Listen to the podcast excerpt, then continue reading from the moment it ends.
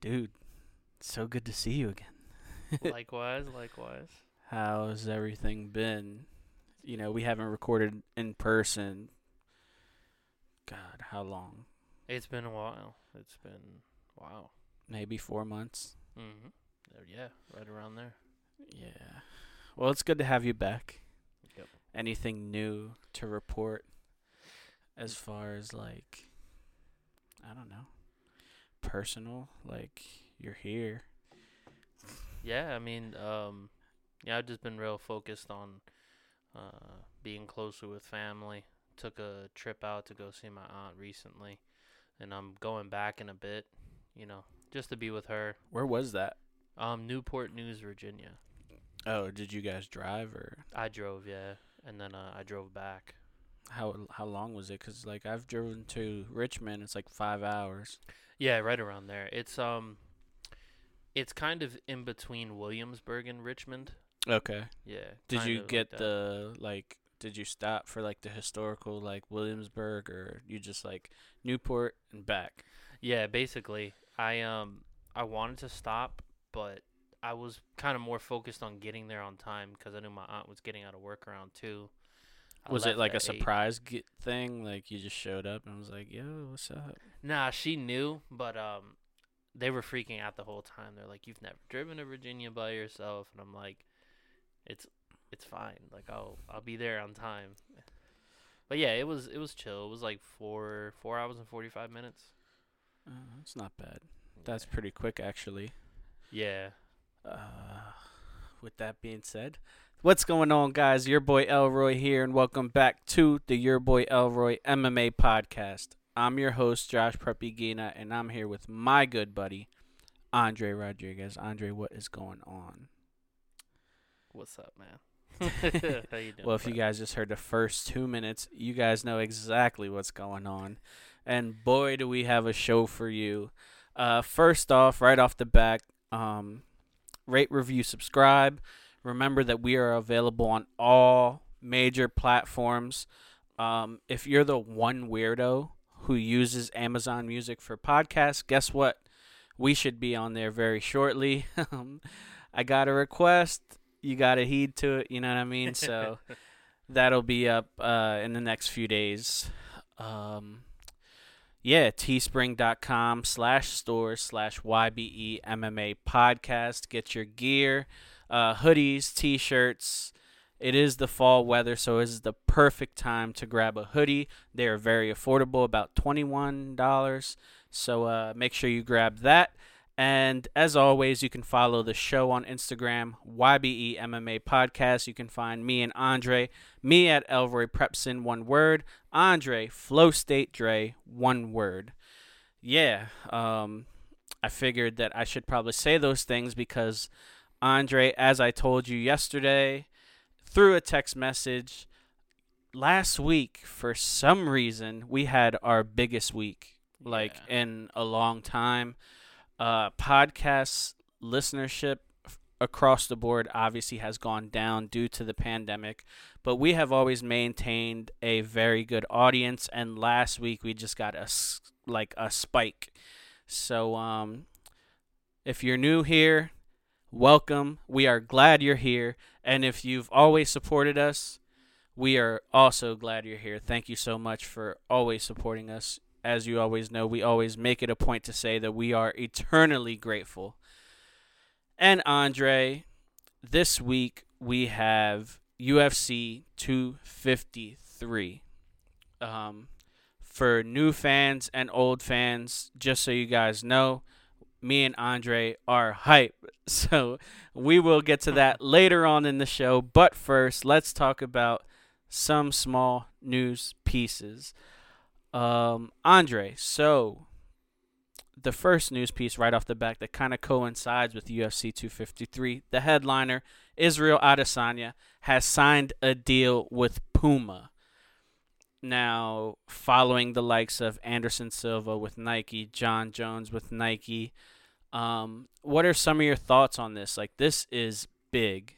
It's huge, man. I mean, literally, we have not seen this kind of deal since like McGregor, Jones, Dos Santos, Anderson Silva, and it's massive. I think it's it's great for the sport because Izzy is not only becoming a huge star in mixed martial arts, but he's just becoming a huge celebrity in general. I mean, the guy is charismatic, energetic. I mean, he's a weeb, but he's also this tough as nails dude who's really relatable. Like he's got the whole package and he's also got the skills to be a great champion.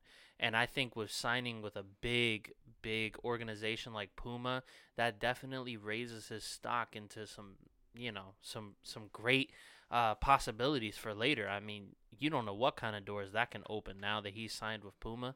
And I think uh, as much as as big as a, I am as a fan of uh, Adesanya, I might buy those shoes.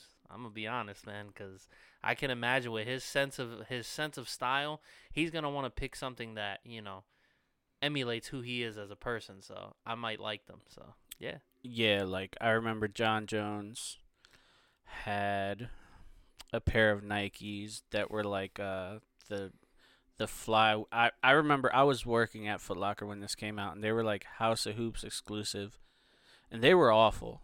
Like it, it was like black and red with like gold trim. I think it said break bones on it cuz that was his slogan at the time for Nike.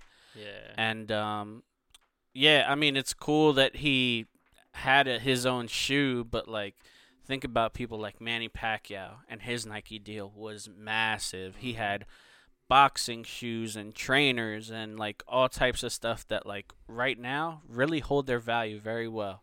yeah. So um one can hope, you know, for us Puma in the United States isn't like the biggest thing.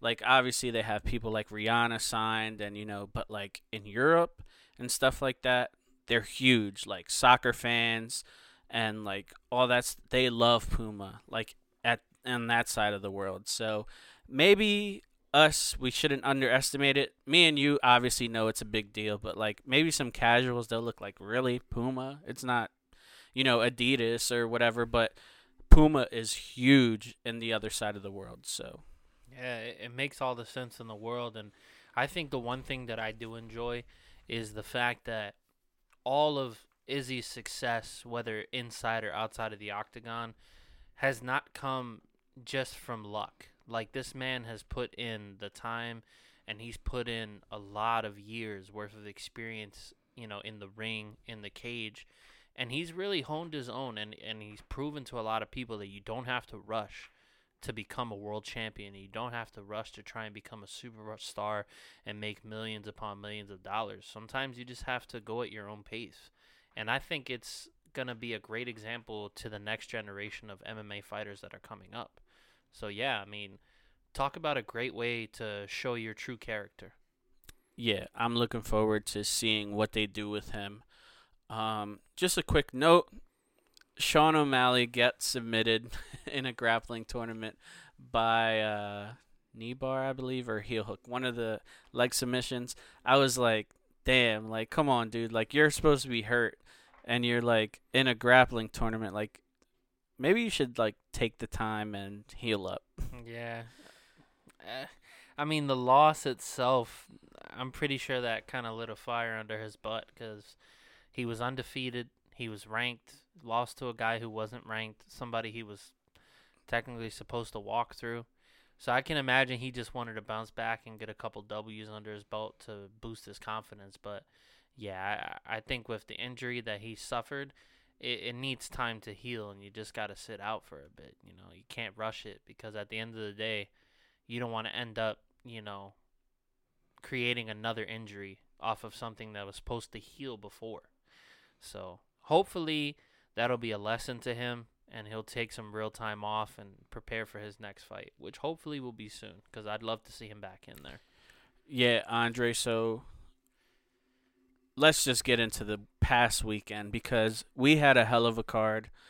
And let's start right at the top with a dominant victory. Colby Covington TKOing Tyron Woodley by injury. Um, Andre, let's talk about Colby Covington because obviously he says a lot of things that are controversial, but let's talk about him as a fighter because right now we kind of have to divorce those two things when we're talking about his ability. Is he one of the best welterweights in this division? I think he's one of the best welterweights in the world. I think that Colby's ability to mix up striking and wrestling all together and the cage work, it makes him a very dangerous opponent for everyone. Um, if you look at his performance against Woodley, you could see that he knew what Woodley's strategy was. He studied him so well that he kind of just negated everything that Woodley was doing. And he forced him out of his game and was able to just impose his will. Um, so overall, yeah, this guy in the UFC, he's gonna be a problem. Um, even with the performance he had against Usman, it was argued that most people thought it was 2-2 going into the fifth, and a lot of other people thought it was 3-1 for him. A lot of people thought he was beating Usman like clearly, um, but obviously there was a big power difference there, um, and you know in that case power did beat volume. But overall, I think that he's gonna get his shot next. Now the question is, does he fight Masvidal or does he fight Leon Edwards? But you know we'll get into that probably a little bit later. Overall, Woodley looked exactly how I expected him to look. He looked horrible. He looked slow. He looked um, he just looked like he wasn't there mentally, and it was really sad to watch. I mean, if you go back to when he won the title to now, it's like watching two different fighters. But all in all, hats off to Covington. Um, so yeah, I guess we can go back to the other side of Colby. yeah. Um. Obviously, they they there were some things said after the fight. Um. Look, man. Like you can defend your side like you could be this fan of you know the current president whatever like that doesn't bother me um but please maintain some respect like if somebody like there were things said on both sides obviously so colby just defending himself he comes off like more of the butthole because where everybody kind of stands like for justice. You know what I mean? For lack of a better term. So, um, like I said, for me though, it's really bad because I just like divorced the two things. Like I don't even see him as like this Trump guy. I'm like looking at Colby Chaos Covington. Like yes, I said the joke last week, Donald Trump's favorite fighter, blah blah blah blah. but like it's not a gimmick. Like if you see his reaction when he picked up the phone, like post fight when uh Trump called him, like he was like a child. Like you could see the excitement on his face. Like it's not a gimmick that he actually like likes this guy. So that's one thing. If somebody's like, "Oh, it's just a gimmick," like, no, it's not. Watch that. yeah, and and I think he spoke on it too. Like he kind of touched on it before the Usman fight, where he's like, "Dude, like this is just me." Yeah, I amped up a little bit of the you know the trash talk because that's what you got to do to get popular. But you know, looking at the core of this man, like I think that he was able to do something that no other fighter in history has been able to do. What other fighter do you know has spoken directly to the president that has their phone number? You know what I mean? Like it's it's nuts. The guy is definitely interesting for the sport. I'm not going to say he's revolutionary, but I'm going to say that he brings something different. You know, like there is something different about Covington. He's accepting the fact that people don't like him. And I think that's also kind of why he does have a bit of an interesting fan base too, because I see a lot of people that say, yeah, the guy's a bit of a whack job, but he gets it done in there. And he really does. I mean, he doesn't hold back. You would think that with that kind of attitude he has, he would be one of those dudes that is kind of passive in the cage. But no, he takes it to people, like dangerous people. Like Woodley's right hand itself is dangerous. Robbie Lawler's hands are dangerous.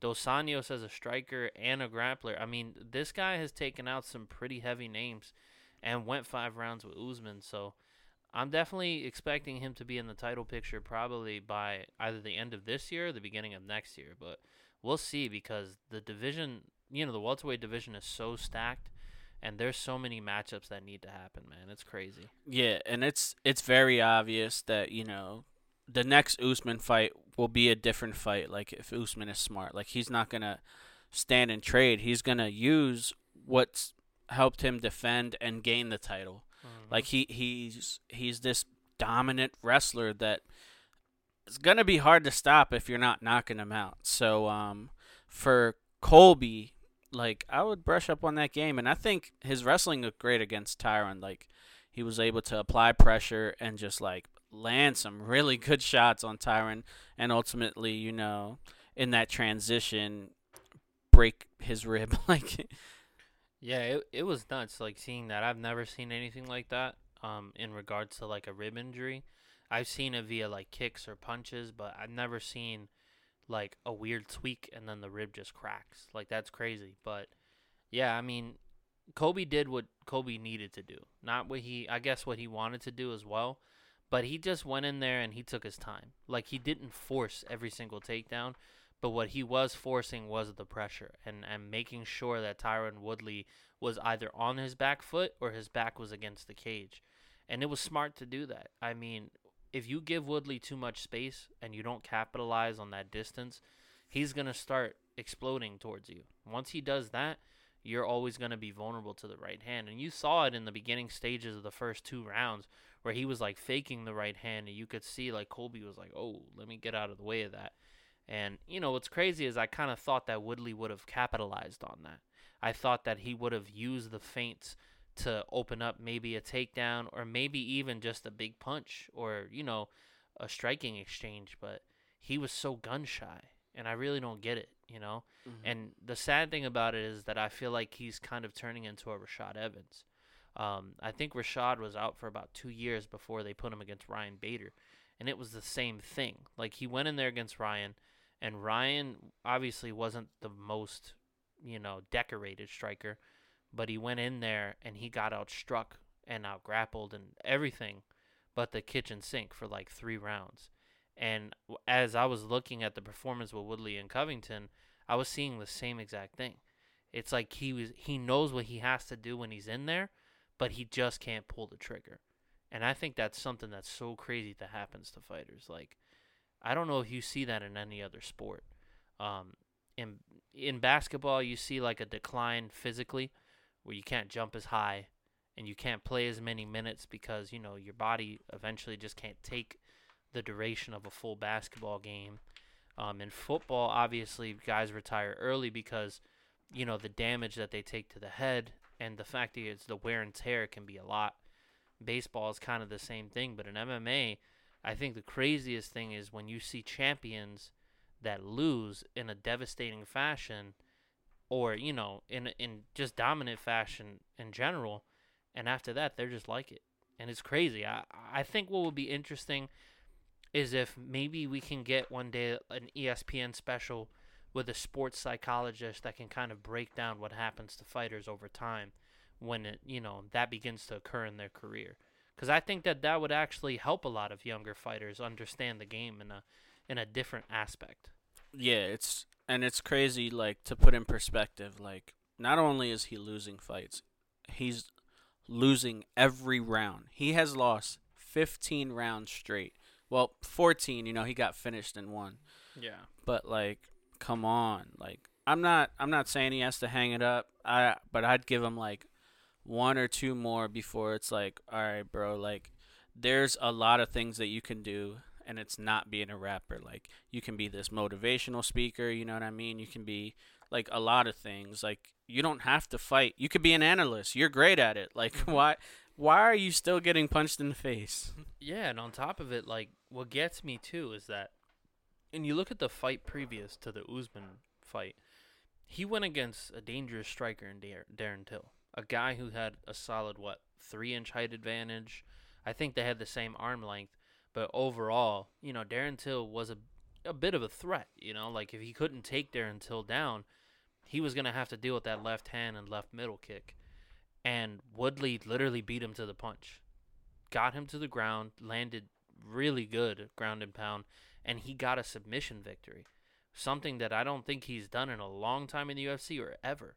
You know, I don't remember him getting a submission victory in the UFC. So looking back, you're like, damn, like where was that Tyron Woodley at? And what I think happened is somewhere along the lines, I think he lost his confidence. Because if you look at how he's lost his last two or three fights, it's been in his own in, in his own game, you know, in his own style. That power punching and then shooting in for a takedown, landing a ground and pound, pushing them to the cage, just controlling the center of the octagon as well. And you think about it, you look at his credentials, like Division One All American wrestler at the University of Missouri, and he just couldn't get it done. It's it's insane to me. Dude, remember when he used to be so good off his back foot? Like most of his finishes were coming off that you know, that power off of his back foot, And- like finishing the guys. And like you see people t- like look at Usman, like pressure. Look at Colby, pressure. Like these are these are devastating finishes or like fights, and he's getting decimated. Like every round. Gilbert Burns, like we're not even we haven't even brought him up yet, but remember how like we were so like hype about how dominant Gilbert Burns was against Woodley. Yeah, and and what was scary for a lot of people, I I can imagine. Well, at least for me, I can speak for myself. But what the thing that scared me most was that there were a lot of opportunities for Woodley to capitalize. Now, granted, when you look back at the the in the entirety of the fight, you could see that when Woodley was throwing shots and trying to land combinations, Gilbert Burns was defending very well. But I felt that if he had continued to do that, if he continued to mix up the kicks and the punches, get close and get land some elbows, I felt that he could have possibly shooken up Gilbert to where he got him out of his game. I mean, listen, as good of a stud as Gilbert is, he does have some holes in his game. Mm-hmm. And one of those holes is when you can apply a consistent amount of pressure to him, like Dan Hooker did, you can land a good enough shot in the middle of an exchange. You know, because if you look at Gilbert striking, he throws very wide at times. And if you can throw straight punches at him in the middle of an exchange, you most likely will catch him on the chin. And I think that that was just something that Woodley didn't capitalize on. Um, but in this game, when you're in the top five, when you're looming in that top five, any small mistake you make, or if you're not at the best in mentally, you're gonna get beat. You know, because guys up there want it. You know, that's why they're there. They want that number next to their name because they want to get to the belt. Yeah, talk about wanting it. Um, Andre Donald Cerrone. Is this someone who still wants it? Because this fight didn't seem like it, and it had. It's not just one fight. Like this is like fight what number five that he's lost. Yeah, it's coming from a like a real fan of of Donald Cerrone. It sucks to see, but eventually, Father Time does catch up with you, and I think like looking at his body in there compared to Nico, and just the fact that even though he was landing consistent shots, they kind of weren't doing anything to Nico, and it wasn't because he's a welterweight or because he's a big guy or because he has a good chin it was really just because I feel like Donald's kind of losing the pop in his strikes. And um, he's still real good. He's still fast. He still has good kicks. But, I mean, yeah, I think he's basically at the end of his career. Like, where does he really go from here at this point? You know? I don't know. I don't want to see it again either. So Yeah. Uh, I don't know. I don't think today is the Donald Cerrone retrospective, but I could only imagine that it is. It will be soon. Um, let's talk about somebody that we're not talking about the end anytime soon. Hamzat Chimaev versus Gerald Meerschaert. It took him 17 seconds to get Gerald out of there. And Andre, this dude, it's true, he's the real deal, right? Yep. Big time. Wow, that was devastating. And it's true what, like, every media outlet that you've heard has talked about how, like, as soon as that bell rung, you could tell that Gerald did not want the smoke, dude. Yeah, not only that, like it was the way that like Hamzat was stalking him. You could almost tell that there was like no chance of Gerald winning, and it sucks to say because listen, Gerald Meerschaert is a like he's one of those vets. He's been around. He's fought everywhere. 31 and 14. Yeah, like he's fought everyone. Think about that. That's 45 fights. Hamza is 9 and 0. He went in there and literally decimated him with one strike, dude. And the the crazy part about it is the fact that from what I heard today in that press conference in Abu Dhabi, they already lined him up for a 5-round main event Main event. against a ranked opponent. That's incredible. I they didn't even wait. you know what's crazy? They didn't even say what division. That's how scary this guy is. He could main event against a middleweight or a welterweight. God bless Excuse you. me. Thank you. Like I'm telling you, man, I don't care what anybody says. Who do you know that has been getting like booked like this month after month in two divisions? It's too much. Dude, he is fantastic, and I can't wait. I mean, I don't even know why they're booking him for five rounds. Chances are he's only going to need one or two. Yeah. Or he's gonna go five rounds to prove something and probably, you know, seriously hurt a fighter, like to the point where they might retire. Because who knows what this guy's ceiling is, and who knows what he can really do when he has more time. I mean, even in some highlights of him fighting before the UFC, he was toying with guys in there. I saw this one time he he like put his arm out to a, like I guess his coach or maybe the fans and he like made a gesture with a smile on his face and took the same arm wrapped in a rear naked choke and finished the guy. And I'm like, "All right, like what is it about this dude? Is it because he's just that uber confident that he's not afraid to do anything or does he just know that he's literally probably one of the best fighters on this planet? Like cuz that's what it's looking to be like. I I feel like if he can get it done a five rounder with a ranked opponent, like this guy might end up being like in line for two titles. Can you imagine that? Like I, I just don't know what to say. I, I don't have enough to say about this guy because it just gets scarier and scarier as he continues to get in there. Yeah, he's scary looking. He uh he talks trash very well, Mhm. like way better than Khabib. Like, yeah, and I love like the smash. I smashed this guy. Like, I'll never get tired of that. Like, I love it when Khabib says it. I love it even more when Hamzat says it. Like, dude, he is like they said that he finished Gustafsson in the gym. Like, Gustafsson is a 205 pounder. He just fought at heavyweight. yeah. Like, and this guy finished him. And, and mind you, like Gustafsson is six five. This guy's huge, and then Hamzat's beating, and that was the crazy thing. He trains over there, and Ilir Latifi's there, and most of his training partners say that he's an animal. He's Mhm. literally an animal.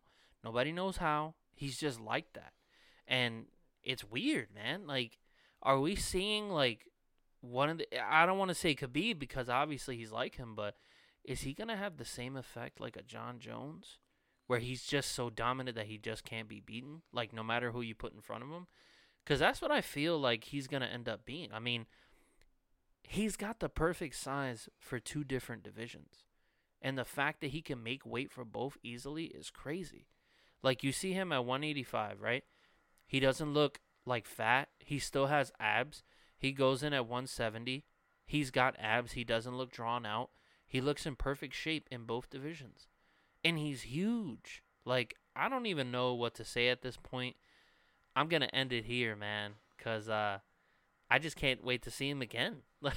Yeah, he's he's a fantastic talent and so good that three fights later he's about to be in a main event. So congratulations to Hamzat. Um, a win that I didn't really think was that like memorable. Johnny Walker, yes, he ended up finishing Ryan Spann, but like I don't think it was like I don't know. He still like needs something. Like what is it that he needs? Because it's like those first two fights he was explosive and it was amazing and then like he loses to Corey Anderson in devastating fashion and then he like drops a decision and now it's like come on. Like I don't know, Ryan Spann like might have just made a mistake and like he paid for it in the end. He got finished, but Yeah, I mean, the performance wasn't it wasn't his best performance, but um you can kind of look at it at face value and just think about the fact that he did get a W and um you know, we don't know how long it's going to be before he comes back, but obviously finishing a guy like Ryan Spann, whether it was impressive or not, hopefully he'll get a quick turnaround and be able to actually get back and like a nice win streak. Hopefully boost his confidence and just try to, you know, knock a couple more people out and maybe just make a run for the belt. I mean, now with Jon Jones officially out of the picture, this opens up a whole new world for him and, and a lot of other younger uh, light heavyweights and aspiring champions in the light heavyweight division. So overall, hats off to him. Ryan Spann is a stud, though. I mean, the guy's good, you know. And these are some of the biggest light heavyweights we have in the UFC. So um, I know both guys will be back stronger. So yeah. Yeah, come on, Johnny Walker. Like you're training at SBG Ireland. Like pick your head up, bro. Something that was extremely like impressive. Mackenzie Dern submitting Randa Markos uh, Mark Randa dropping to 10, 10 and one. Uh, Mackenzie moving up to nine and one. Dude, how good does she look? She looked excellent. I mean, God, did you see that armbar? Oh my God. Her transitions, like her, her every like I loved listening to her like talk about it too. Like I wanted to go for this, and then like. Mm-hmm. I was like, screw it, I'll do this. Oh, she's flexible. All right, I got to work. And then she worked her way and like finished her. Yeah, man, it's it's scary too, cause like Randa was really doing her best to not get submitted, but God, that arm was just crunching. That's Randa's fault for uh, like she was like looking to go down, and I'm like, come on, like. You crazy? Like, Why would you go down with Mackenzie Dern? Like, stay on your feet. Like we've seen Randa like work really low and like win with strikes that way. Like she like she, I forgot what fight it was, but like her guard was extremely low. Like she would like kind of almost crawl to the, her opponent, and like she was winning the fight. Like, why would you go to the floor with Mackenzie Dern? Yeah, you paid for it, and now you're a 500 fighter. Not only that, like, did you see the stat that they gave that she's like never had a two fight winning streak or a two fight losing streak? I think like, how is that even possible? Well, it's you can tell now in her like you win one, you lose one constantly. It, it's it's nuts, dude. Like it's you're talking about almost like Artem Lobov style. Like that's that's crazy. You know? Yeah. Hopefully, uh, we'll see Mackenzie Dern fights. Um, don't get me wrong, Randa Markos very good opponent, but like, let's get some ranked opponents in here. yep. Uh, Kellen, Kevin Holland defeating Darren Stewart and uh, slightly controversial. Uh, I don't know. It was too close to call. I could have kind of flipped the coin. Yeah, I, am sorry. I didn't even get to see that fight. yeah, there wasn't much to see there. Don't worry about it. Uh, then let's let's just go through this uh, prelim card really quick. Tyson Nam defeating Jerome Rivera. He finished him. Andre Ewell going to decision over Irwin Rivera. We had Randy Costa defeating Journey Newson by KO. This was devastating. This was beautiful. Shout out to Randy Costa. Like, is he like one of the nicest like UFC fighters? Like he always holds the picture. Like he does it for his homie. And every time he performs like that, it's like, yo, your homie is probably on cloud nine up there. Mm-hmm. Big time. Uh, Darrick Minner defeating TJ Laramie by submission in the first round. Uh, then we had Jessica Rose Clark defeating Sarah Alpart. This was disgusting. Uh, the fight should have been over way earlier. She beat the crap out of her. Um, but Jessica gets the win. Then we had Mayra Bueno Silva submitting Mara Romero Borella, however you say that. Uh, very, very short notice replacement, Damon Jackson submitting Mirsad Bektic. This was so Saudi. Mirsad, man, you can't catch a break. Yo, For real, man. He just keeps dropping L's. And then in the uh, headliner, Jordan Espinosa dropping a decision to David Dvorak. So that was UFC Fight Night, Covington versus Woodley. I thought very entertaining card, lived up to the hype, and uh, yeah, it was good. It was very good. Uh, but this weekend, there's Bellator. Uh, one is returning. That's my bad. Bellator. One is returning, and UFC 253. Israel Adesanya versus Paulo Borrachinha Costa. So, uh, real quick, let's just go through the undercard. A uh, bunch of nobodies. Wow. Uh, let's see some of these. Okay, here we go. So, we have Diego Sanchez versus Jake Matthews. Good luck, Diego Sanchez. Uh, Stephan Bonnar is going to be in Diego Sanchez's corner, allegedly. Yeah. Interesting. Uh, and then in the prelim headliner, we have Brad Riddell versus Alex De Silva Coelho. I don't know how to say it. But uh, I am excited to see Brad Riddell once again. The main card starts off with Hakeem Dawodu versus Zubaira. Then we have Ketlen Vieira versus Sijara Eubanks. Sijara Eubanks making a quick turnaround.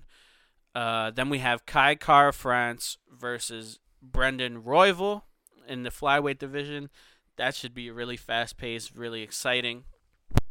Um, excuse me. And then in the co-main event, Andre, I know you got some things to say about this.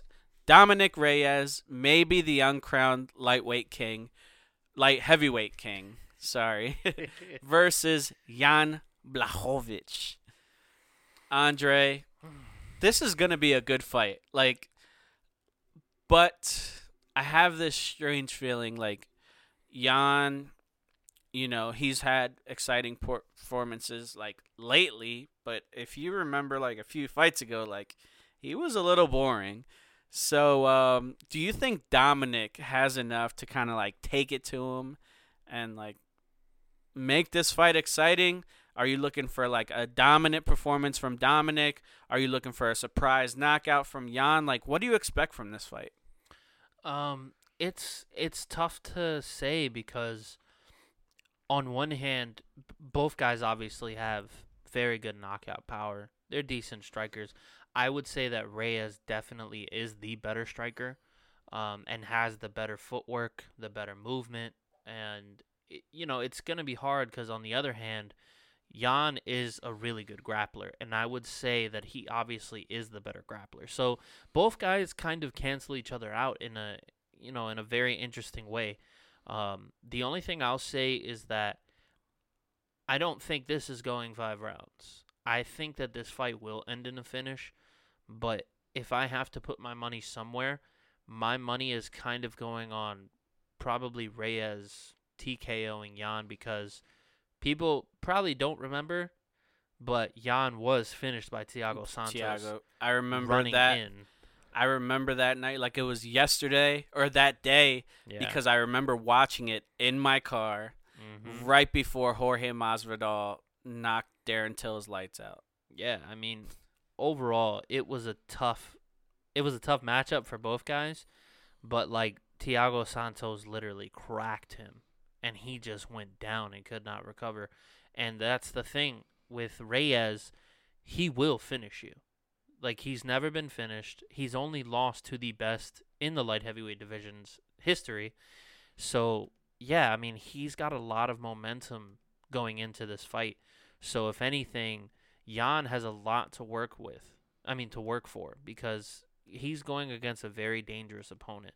And you know, a lot of people might not give credit where credit is due, but Reyes really did go 5 rounds with Jon Jones and almost won that fight.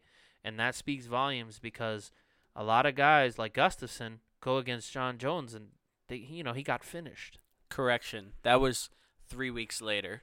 But I do remember vividly watching Thiago finish him in the parking lot uh, where the Krispy Kreme is in the Chamonix, like on Street Road, like fattest thing ever to remember that. But I hundred percent remember that.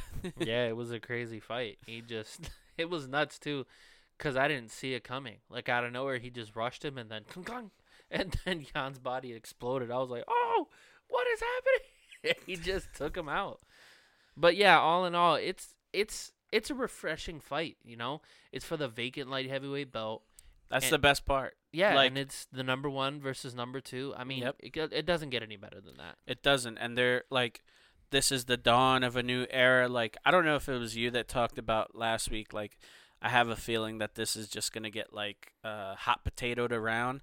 Um, I kind of hope not. I hope Dom or Jan, you know, once they have that belt, like they they put the boots to everybody and kind of like go on that run. Like, I don't want to see one defense champions or no defense champions. Like, I look back so vividly on this up here, and I'm pointing at the picture of Holly Holm versus Ronda Rousey. Like, remember how awesome that was? Yeah. Think to the next fight. Yep. Holly lost the belt. Like, and nobody really talks about that because it was so devastating the way she finished Ronda, but she didn't even get to defend that title.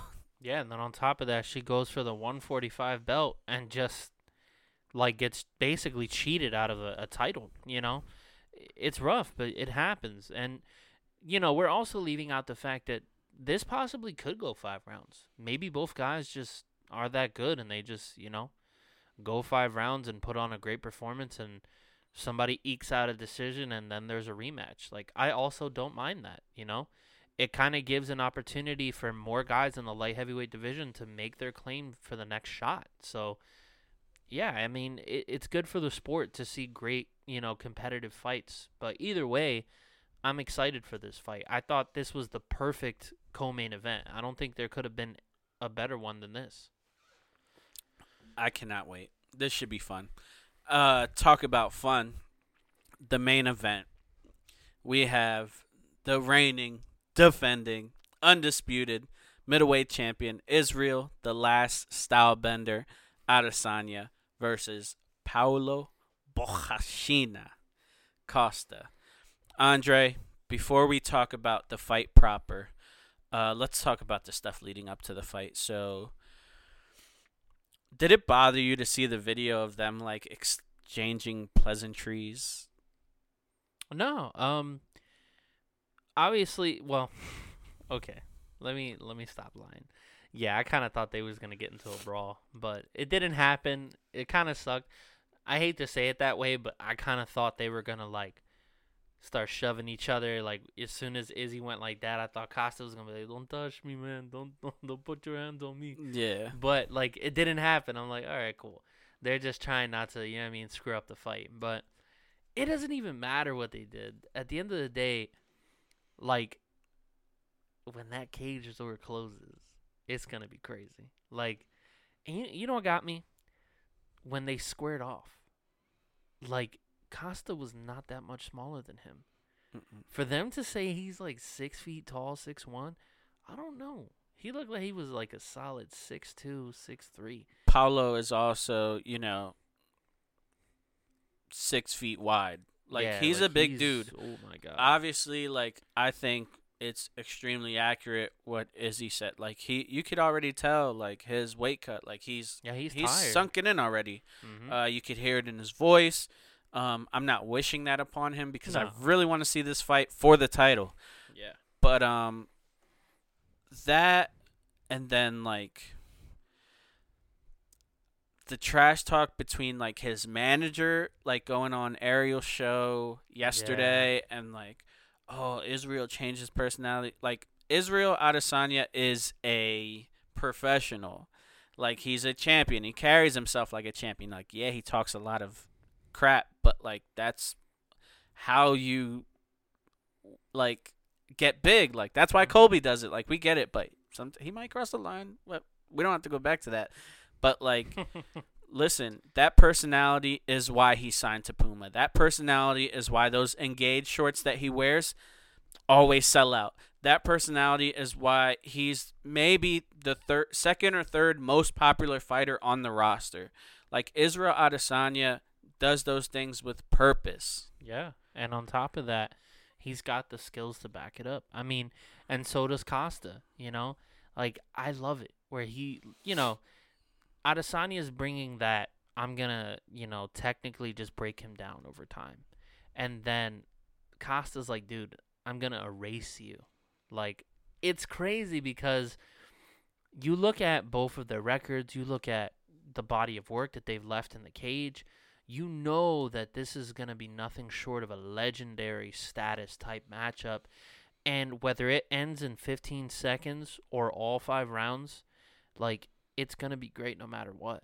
And overall, with this fight being at the time that it's in, you know, no fans, kind of just the coaches, it's going to be crazy. You know, like there's there's really going to be no distractions and it's just going to be two of the best fighters in the world with two very drastically different styles really going at it for that strap and it's it's monumental i i love it i think these are the kind of title fights that we've been missing since like Poirier Khabib and like Holloway and Poirier like fights like that like we haven't seen it in a while and um I'm just I'm like so excited like I, I I can't even put my words like in the right way to like describe it, but this is nuts. This is like a movie, honestly. Yeah, so let's just talk about uh, keys to victory. So you made me a fan of Israel Adesanya, so I'm gonna let you break down Israel Adesanya's keys to victory, and me begrudgingly, I will break down Paulo Costa's keys to victory. So Andre, I'll let you go first. Yeah, sure, sure. Um, so for the keys to victory for Izzy. Now, I, let me just leave a disclaimer out there. I'm not an expert. I don't know that much. No, that's we do not need to be ex- experts, but we will portray them right now. Andre. Yeah. so for Israel Adesanya, obviously we know, you know, he has to play the long game and distance distance management is going to be the key factor to a victory in this fight. Um, the three components to, you know, this fight for him is going to be the jab, um, leg kicks, and you know, a lot of people may not agree, but I'm gonna say he's really gonna have to use knee strikes. So, and that obviously ties into like footwork, and that's obvious. Like we don't have to get into that because you know how good Izzy is with you know, distance management. He's good with his footwork. He doesn't stay in the same place for too long, and he knows what he's doing in there. But I want to specifically break down the strikes that I'm talking about. So, with the huge reach advantage that Izzy has, he has to utilize it, but he has to be smart about it, right? Obviously, changing the rhythm of his jab constantly is going to be a huge key because he doesn't want Paulo to read the timing of his jab and if he's throwing it in the same rhythm, you know, Costa will eventually pick up on it and he will try to counter with an overhand right, or he'll probably slip to the left and try to bang a left hook. He doesn't want that because if that happens, he's going to get knocked out most likely or hurt viciously. And, you know, that's obviously not what he wants. Now, as far as the leg kicks go, I mean calf kicks. Calf kicks are huge in this fight. Costa is massive. And with the amount of muscle and explosion that he has, he's going to be able to to not only cut off the cage, but he's going to be able to really explode towards, you know, Adesanya with speed and power. And if Adesanya doesn't stop that by by chopping him down, eventually he's going to get caught with something that he might not be able to recover from. Now, I think the knee strikes are important in this case because obviously because Costa is actually a really good striker and is really good with applying pressure, there are going to be some instances where Costa will be able to cut off the cage. We saw it with Yoel and we also saw it with Gastelum. So Adesanya has to be wary that when Costa does come in, he needs to time a nice knee to the solar plexus or a nice, you know, rear knee going to the liver in southpaw position. I don't say that the switch knee would be great because he could get knocked out if he's not fast enough from switching it from one, you know, stance to the other. So I would say he's got to load that thing up and keep his guard high and try to land that in the clinch. And if he can do that, he might be able to actually land some, uh, you know, a significant amount of damage on Costa. I mean, overall, he can't go for the knockout strike. If he does, at any moment, it could be dangerous for him. You know, Costa Costa with the kind of guy that he is, he could take a good shot and recover really quickly and land a shot while Izzy's coming in. So, yeah, I feel like those are my keys to victory. Um, so let's hear yours for Costa. Paulo Costa. Okay. This is hard for me because I am a huge Adesanya fan. But let's be honest. Paulo Costa is a very, very strong. he th- he's powerful. He throws very heavy shots. So for him, his key to victory, for me, he's gonna have to keep his guard up. And this is gonna sound terrible, but you know what he did with Yoel Romero and just like move forward, move forward, move forward, like p- basically bull rush Yoel Romero. He's gonna have to stay extremely close to Israel Adesanya obviously stay away from the clinch because Izzy's gonna tear him up with Muay Thai, um, and just really hope to just swing and pray. You know what I mean? Like there is obviously grappling things that he can do, but let's be honest, like Izzy's takedown defense, Izzy's defense of submissions is very, very, very, very underrated. So for Paulo to like really go in there and just like hope to catch him on a counter or you know like hope for Izzy to make a mistake because honestly the longer this fight goes the less of a chance Paulo Costa has of winning. Because I don't care what he says oh this is the greatest training camp. Number 1 mistake you've been training 5 months for this fight. That is entirely too long. Chances are you peaked 2 months ago. Number 2 um let's be honest, you don't have pace to go five rounds. We saw you at three rounds, sucking win against Yoel Romero, someone who also has a terrible gas tank. And number three, Paulo. Israel is an extremely technical striker. So for you to like really get in there, you got to pray for a mistake because all you like all his finishes like they're just like I hate to say it, but like these are like you're just finishing guys because you're stronger than them. Mm-hmm. Like there's nothing that I see from him that is so like he's not this how do I say it? He's not very impressive to me. He just like he looks great. Like him with that belt like he's huge. Like imagine Brazil. But like for me there's so much more technique that Israel has against him that he really has to hope that he can land a devastating shot on him. And Izzy has a chin as well that is very underrated. So if you're going to put him down, you better have that ability to finish him. Yeah. And I think to touch on that, you know, I, I thought it was funny too because people they were like basically completely downplaying his ground game. And like I was one of the people that kind of said like, "Oh, well, I mean, if he does take it to the ground, it would be interesting." But like after seeing him at the press conference and like listening to him talk, like yeah, if he tries to take it to the ground and is not able to pass the guard or at least control Izzy and land ground and pound, like yeah, um, he's gonna end up gassing out very fast, and that will be really bad because, like you touched on, with Izzy being such a technically sound striker, guys like that destroy dudes who get tired. I mean, just imagine what he's going to do to his body. Like, that's going to be horrible to watch. Landing body kicks and liver shots and knee strikes. Costa won't be able to take it. But, you know, one thing that we do have to really keep in consideration is the body strikes from Costa. If he can land a consistent amount of body strikes on Izzy, that could be a game changer in the fight, you know? Like, not for nothing, it has nothing to do with Izzy being skinny but we haven't actually seen anybody really rip Izzy to the body like that. So that could be a big, you know, proponent to this fight, but we'll see. I mean, the crazy thing is that there's no sure way that this fight can end. other than a knockout or just a decision. But either way, this fight's going to be so insane. I will just say that the first round's going to be a serious feeling out process. Even though Paulo is going to be pressing forward, I don't think he's going to be stupid enough to try and like really throw crazy combinations at Izzy right off the bat. Like that would be insane because Izzy's literally going to just start picking him off. I don't know if I agree with that for the simple fact that uh, I have this feeling like in my gut that Paulo is gonna fight extremely emotional.